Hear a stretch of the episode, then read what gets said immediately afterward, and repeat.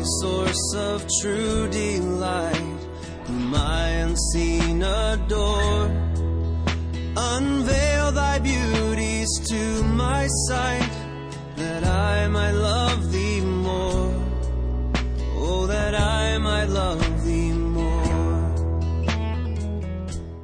You're listening to the weekly podcast from Fort Worth Presbyterian. The following message was recorded live from our sanctuary. Our prayer is that this message would nurture a joy for loving God and loving people in you as you listen. See my bleeding dying. Today's reading comes from 2 Corinthians chapter 9 verses 6 through 15. And that can be found in the Blue Bible on page 968. Again, it's 2 Corinthians 9 chap- or chapter 9 verses 6 through 15.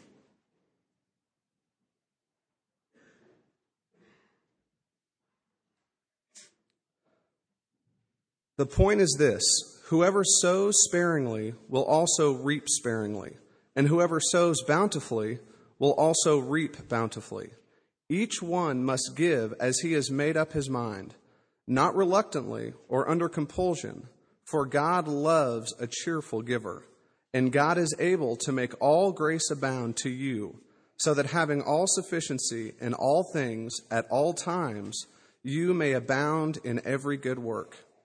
As it is written, He has distributed freely, He has given to the poor, His righteousness endures forever. He who supplies seed to the sower and bread for food will supply and multiply your seed for sowing and increase the harvest of your righteousness. You will be enriched in every way for all your generosity, which through us will produce thanksgiving to God. For the ministry of this service is not only supplying the needs of the saints, but is also overflowing in many thanksgivings to God. By their approval of this service, they will glorify God because of your submission flowing from your confession of the gospel of Christ and the generosity of your contribution for them and for all others, while they long for you and pray for you because of the surpassing grace of God upon you. Thanks be to God for his inexpressible gift. The grass withers and the flowers fade, but the word of our Lord stands forever.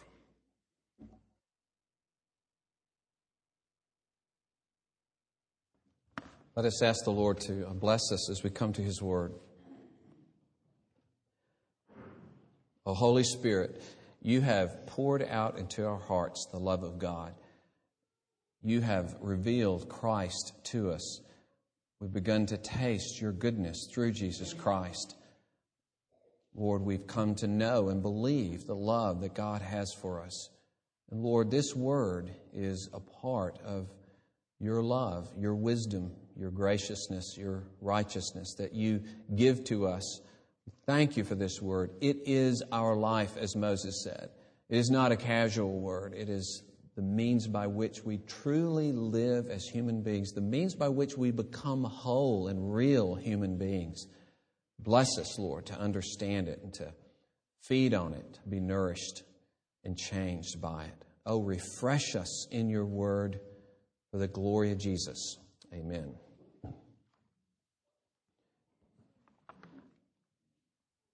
At least it was not a big plant that I was given in college by a, a friend who was a girl.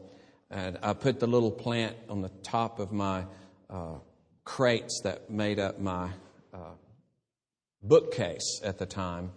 And there I put it, and it was probably three months later that I noticed it. Of course, it was like there was nothing in it because I looked down and there was just a brown nothing. I murdered the plant. Yes, I did. I did. I'm sorry.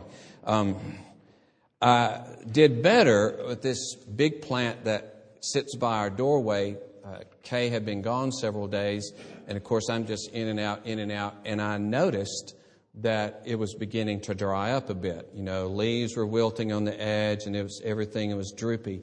It was amazing after I gave it water, which I should have been doing every day, that the next day he's just great. You know, you just thinking that that plant's just thinking, I am back. You know, I'm here. And every every leaf had been filled out. He just been made vibrant again. You could never tell that he was even dried up a little bit uh, the day before. And imagine not just a plant, but imagine a whole field of, say, corn that's dried up and turning, the edges are brown, and then rain comes for a couple of days, and then it's just vibrant and rich. And imagine a whole land like that, a whole nation dried up, and then replenished by the rains. Well, it's that kind of blessing, that kind of richness that is described in this chapter of uh, water, of a blessing of God going in every direction because, because of people giving of them of their wealth. The blessing of God flowing everywhere you look because people are reflecting the grace of Jesus Christ by spending themselves for the sake of God's people. It's an amazing thing. We think of just money being given, and Paul draws out in the most uh, universal terms the amazing impact of this one simple uh, gift that's going to the uh, poor people in Jerusalem, the poor church in Jerusalem.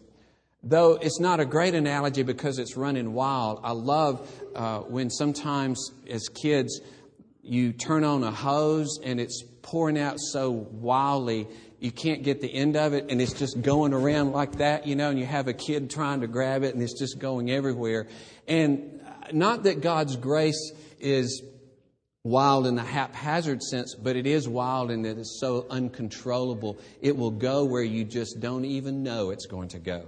It's going to have an effect in spreading goodness in ways that we can't even imagine. And so, in a sense, that is great. The wild, unmanageable grace of God poured out in our lives and then spilling out everywhere you turn as we, in turn, spend our lives for others. Well, he uses the, uh, the farming analogy that's used uh, several times in Scripture. In verse 6, we, we, we talked a lot about verse 7 last week. Uh, this is page 968. It, will help to be looking at the text if you want to go, follow along. But in verse 6, here's the very easy to understand analogy. If you sow a few seeds, you're going to get a small crop. If you sow a lot of seeds, you're going to get a lot of crop. It's pretty basic. It's pretty straightforward. Scant sowing, scanty harvest. Plentiful sowing, plentiful harvest, as one translation has it. Uh, one puts it this way Remember this a farmer who plants only a few seeds will get a small crop, but the one who plants generously will get a generous crop. Now, an interesting thing this word for bountiful or generous or abundant, it really literally is the word for blessing that we see many times in Scripture. Uh, that word blessing is made up of, of two little words, good and to say, to say a good word to bless someone. So literally, it's though whoever sows sows, and you could translate it with blessings, or to say on the basis of blessings, will reap with blessings. But what would that mean? What does it mean to sow on the basis of blessings?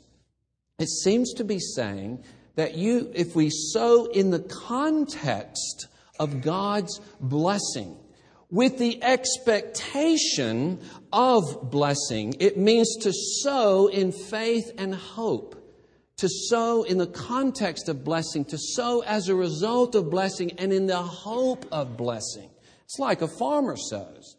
He doesn't sow seed because he thinks nothing's going to happen. He sows in the great hope and expectation of a harvest.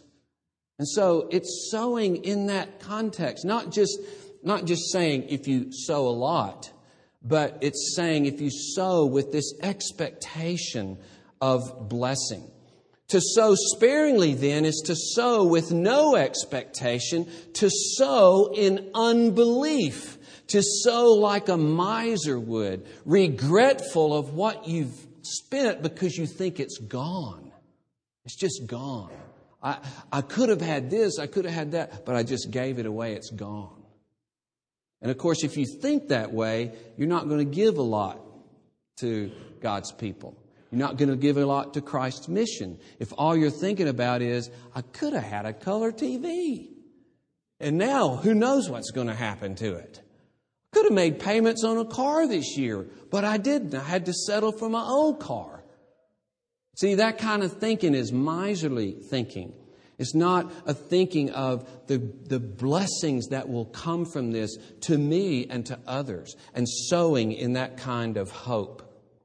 It's interesting in 1 Corinthians chapter 9, okay? 1 Corinthians, not 2 Corinthians.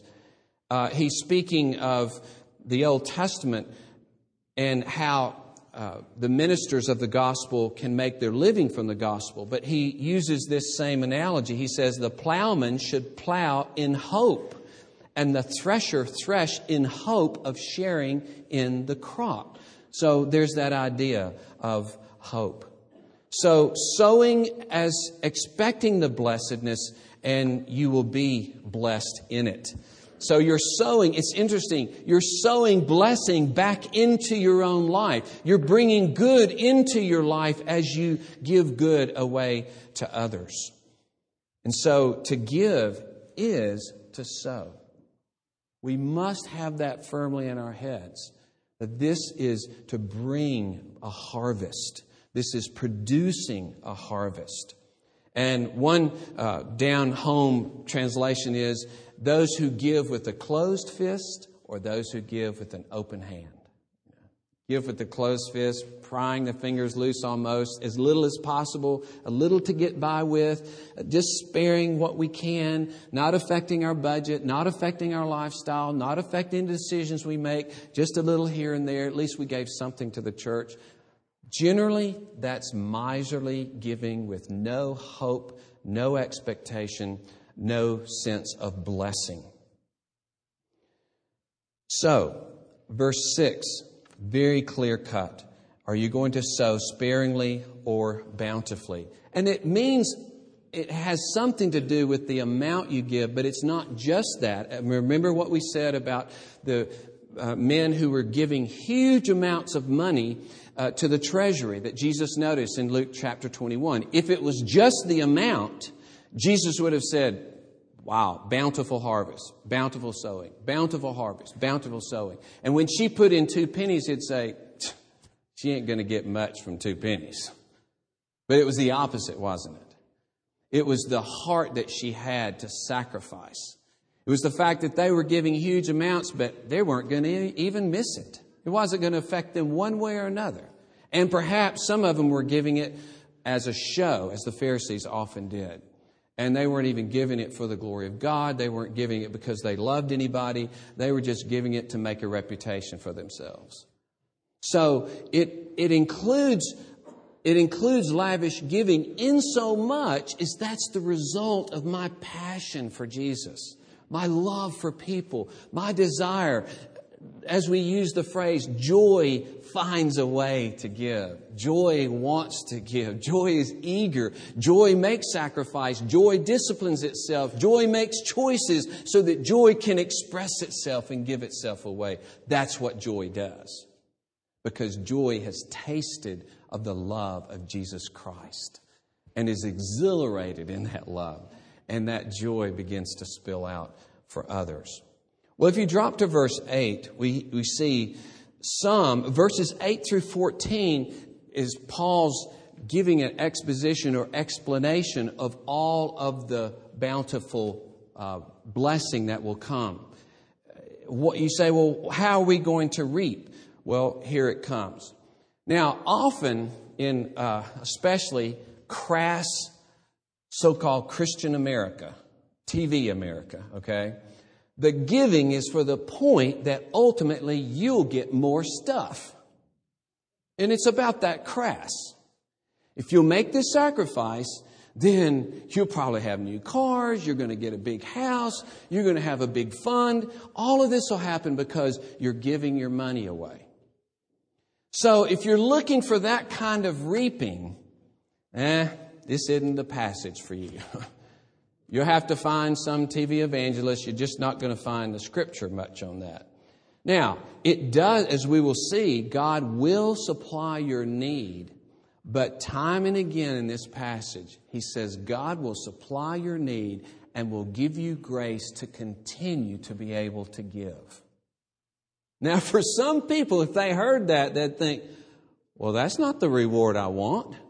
That's not the reaping I want. But if you really love to give, and it's your joy to give, to hear God say, and if, as you give yourself and your wealth away, I will continue to enable you to spend yourself for other people. That's good news. That's good news for the person who loves to give to others. And that's what God promises. Look in verse 8. There are actually five alls here. The uh, Greek word uh, P-A-N or P-A-S um, is found five times here. So it, it reads, God is able to make all grace abound to you, so that having all sufficiency in all things at all times, you may abound. And literally, it would read, in all kinds of works. That every is another one of those alls. So, Paul is just mounting word after word after word. He's just stacking them on top of each other to try to get at the profuse, abundant resources that God has to give to those who are spending themselves for others. Not only, of course, in their money, but their time and their gifts, giving ourselves away. God is able to make all grace, ultimate, unlimited grace abound to you. Let me just refer to one other passage that some of you may have already started thinking about. This is Ephesians 3. After praying that we would come to know, and I think Alan just prayed this prayer in our beginning uh, prayer time, that we might know the love of Christ that surpasses knowledge. And here in verse 20 of Ephesians 3, to him who's able to do far more abundantly than all that we ask or think, according to the power at work within us. Well, this is the same kind of thing, isn't it? Just said in a different way. Grace, uh, able to do far and abundantly beyond all that we think. He's made, able to make all grace abound to you. So that then three alls in a, in a row, all sufficiency in all things at all times. There's no loophole here, is there? There's no place to hide and say, well, I, I, I could be in need somewhere and not have what I need. No, everywhere, at all times, in every situation, He is going to enable you to abound in every good work. Now, one commentator points out that that doesn't mean that you're going to have a huge increasing standard of living because Paul himself said, I know what it is to have plenty and I know what it is to have very little. And Paul was one who was lavish in his giving. So your situation could change, but the ability to constantly give yourself in whatever way God enables you, He will do that for you so that you will be abundant in good works. Now, there's an interesting, Uh, oh, and also I think it's important to apply this, as I think Paul was, to their present situation. To say, now, so bountifully as we are gathering this collection for Jerusalem, and remember, He's the one that will enable you to do it. He's the one that will change your heart. He's the one that will give you the desire and supply all you need for it.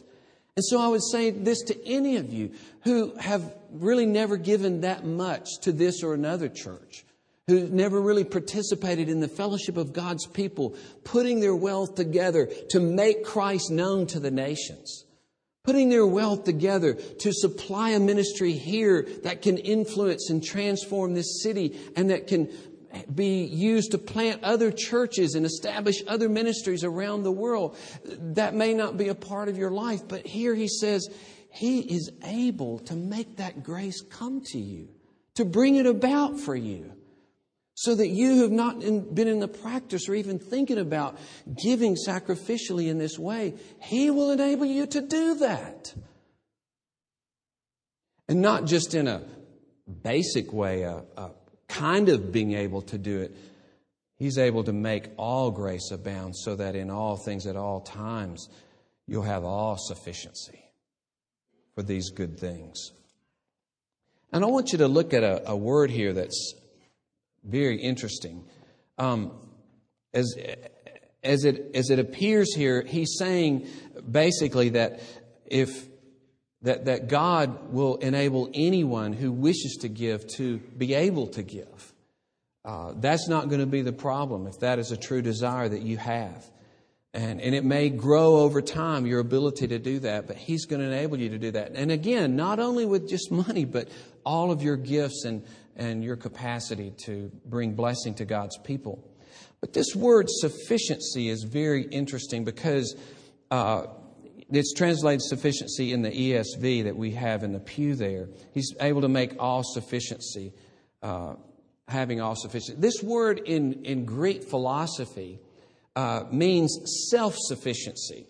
It has a word auto, which means self, and then this word need. So you have no need of anything outside of yourself. And with the Stoics and the Cynics, this meant that you separate yourself out so you don't depend on anything or anybody, so nothing can affect you. So you can stay even all the time. You see? You don't need anything from anybody or you don't need anything from any circumstance. You're separated from all that so your life can be even and smooth. Okay? self sufficient, autarkeia. Well, in this context, interestingly, the sufficiency is having a sufficiency to abound in every good work. So, from Paul's perspective, to be made whole as a human being, to have full sufficiency, is to be dependent on God's ability and to create this desire to give and supply the resources to give. In other words, it's a sufficiency that comes from Him so that you have a desire to spend yourself for other people.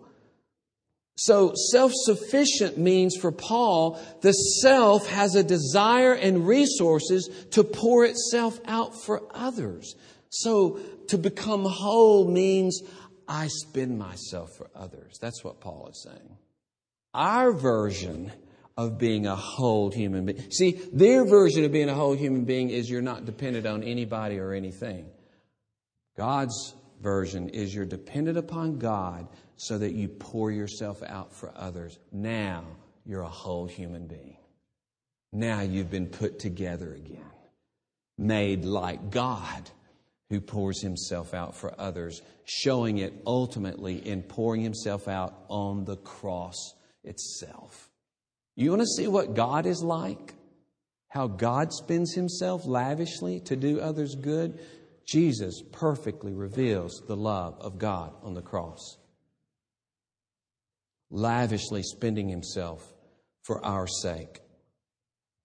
And that's why Jesus said in Luke 17 33, Whoever seeks to preserve his life will lose it, but whoever loses his life Whoever spends his life, he will keep his life. He's become a real human being because he's spent, he spends his life. And that's what Paul says in Philippians 2 about the Lord Jesus. Though he, uh, he, he did not regard equality with God a thing to be grasped, but he poured himself out and became a servant, even to the point of the cross. And so it's interesting in verse 9 in that passage it says, Therefore God highly exalted him. He is made Lord because he exhibited kingly sacrifice. See? He exhibited his noble, infinite dignity in that he would lay down himself for his own people. Who ever heard of such a king? Who ever heard of such a king? Not sending his subjects into battle to spill their blood for him, but he goes into battle, spills his blood to rescue and save them. Therefore, he's highly exalted as Lord over. What a lordly kingly Savior we have, who with his unlimited resources spends himself lavishly for our good to rescue us. What a lavish king who takes nothing from us, really, but he gives everything for us that we don't have ourselves.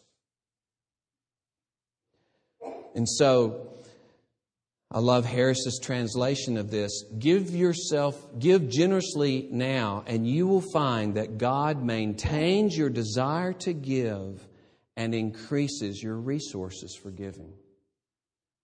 He will keep giving you a desire to give, and He will give you the resources for giving. And for a believer, that's good news. That's really good news He will equip me to have a life of giving the ringing assurance of God's bountiful, bountiful provision that makes possible generous actions of every sort. And he, he just continues to talk about that. In verse 9, he quotes the Old Testament. Uh, he's, uh, this is uh, Psalm 112. He's distributed freely, he's given to the poor, speaking of the man who fears God. His righteousness endures forever. And in the context, Paul probably, probably intends by this his righteousness, that is, his ability to give himself away and, and love and, and show compassion. It will continue on and on and on. This capacity, because God promises it. You will abound in every good work. And then in verse 10, he takes sections of two uh, Old Testament passages. He who supplies seed to the sower and bread for food will supply and multiply your seed for sowing and increase the harvest of your righteousness. And it's interesting, one of the passages he quotes here is that famous Isaiah 55 10 passage where it says, My word will not return void. Just like the seed doesn't return void and it produces a fruit, my word won't return void.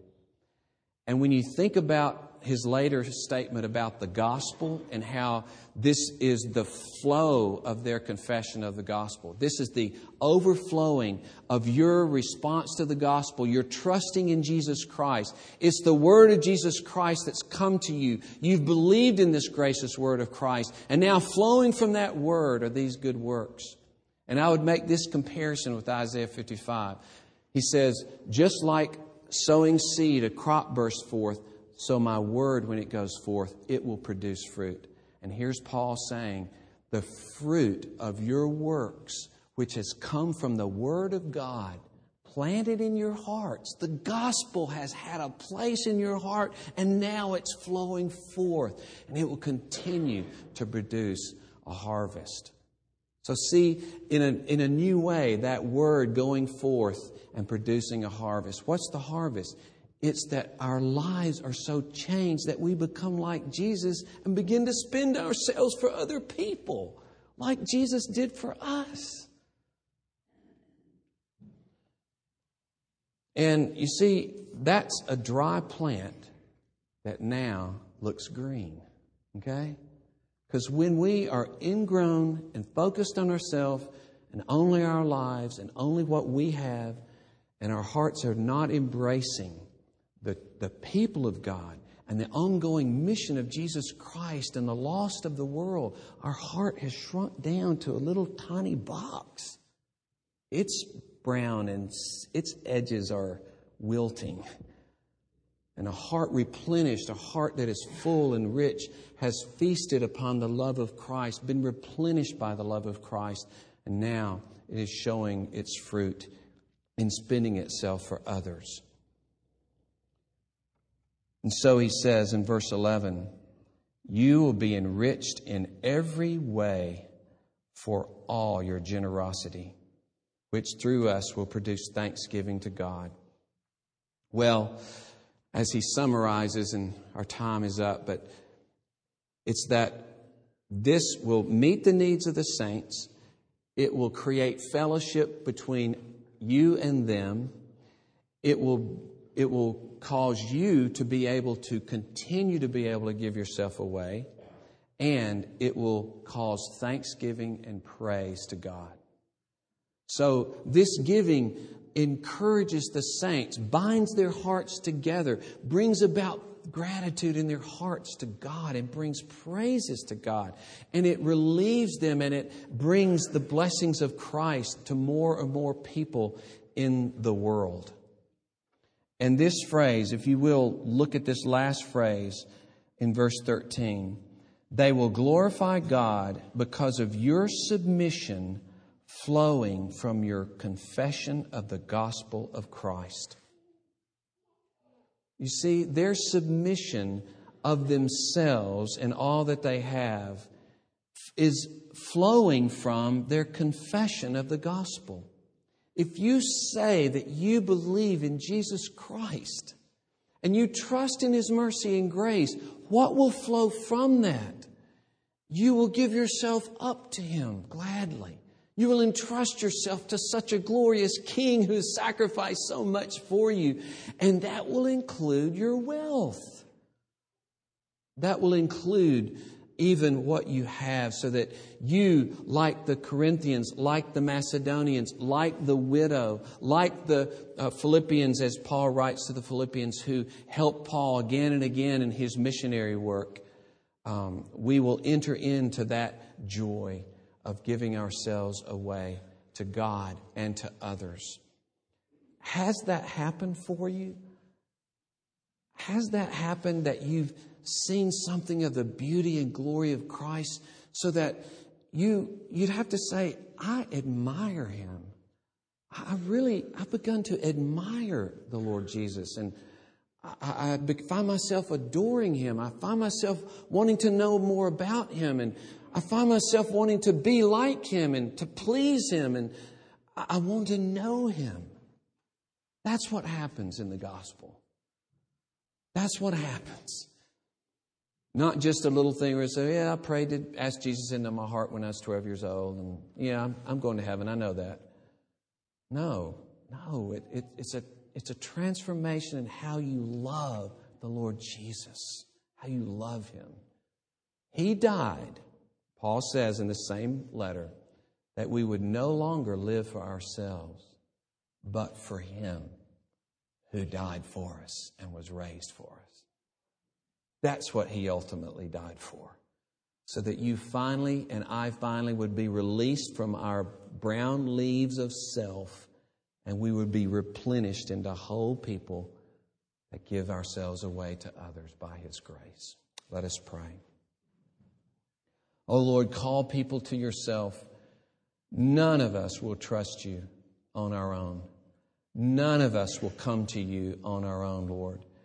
We will continue to hold on to our lives thinking that we are saving ourselves, saving ourselves from having your hands on us, saving ourselves from you having control of us, saving ourselves from other people having us. And if we do that, we lose ourselves.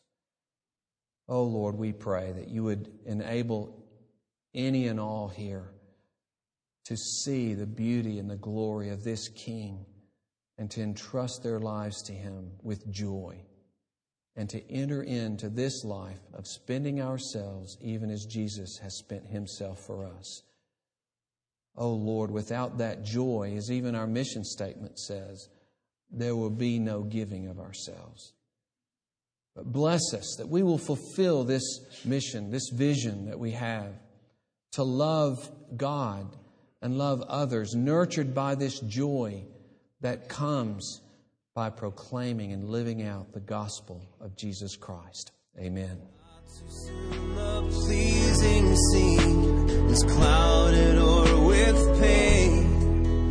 Thank you for listening to this weekly podcast from Fort Worth Presbyterian. Our prayer is that this message was able to nurture a joy for loving God and loving people in you. Please visit our website for worship service times, directions to the church, and to subscribe to this podcast. Our web address is fortworthpca.org. Fort Worth Presbyterian is a part of the Presbyterian Church in America.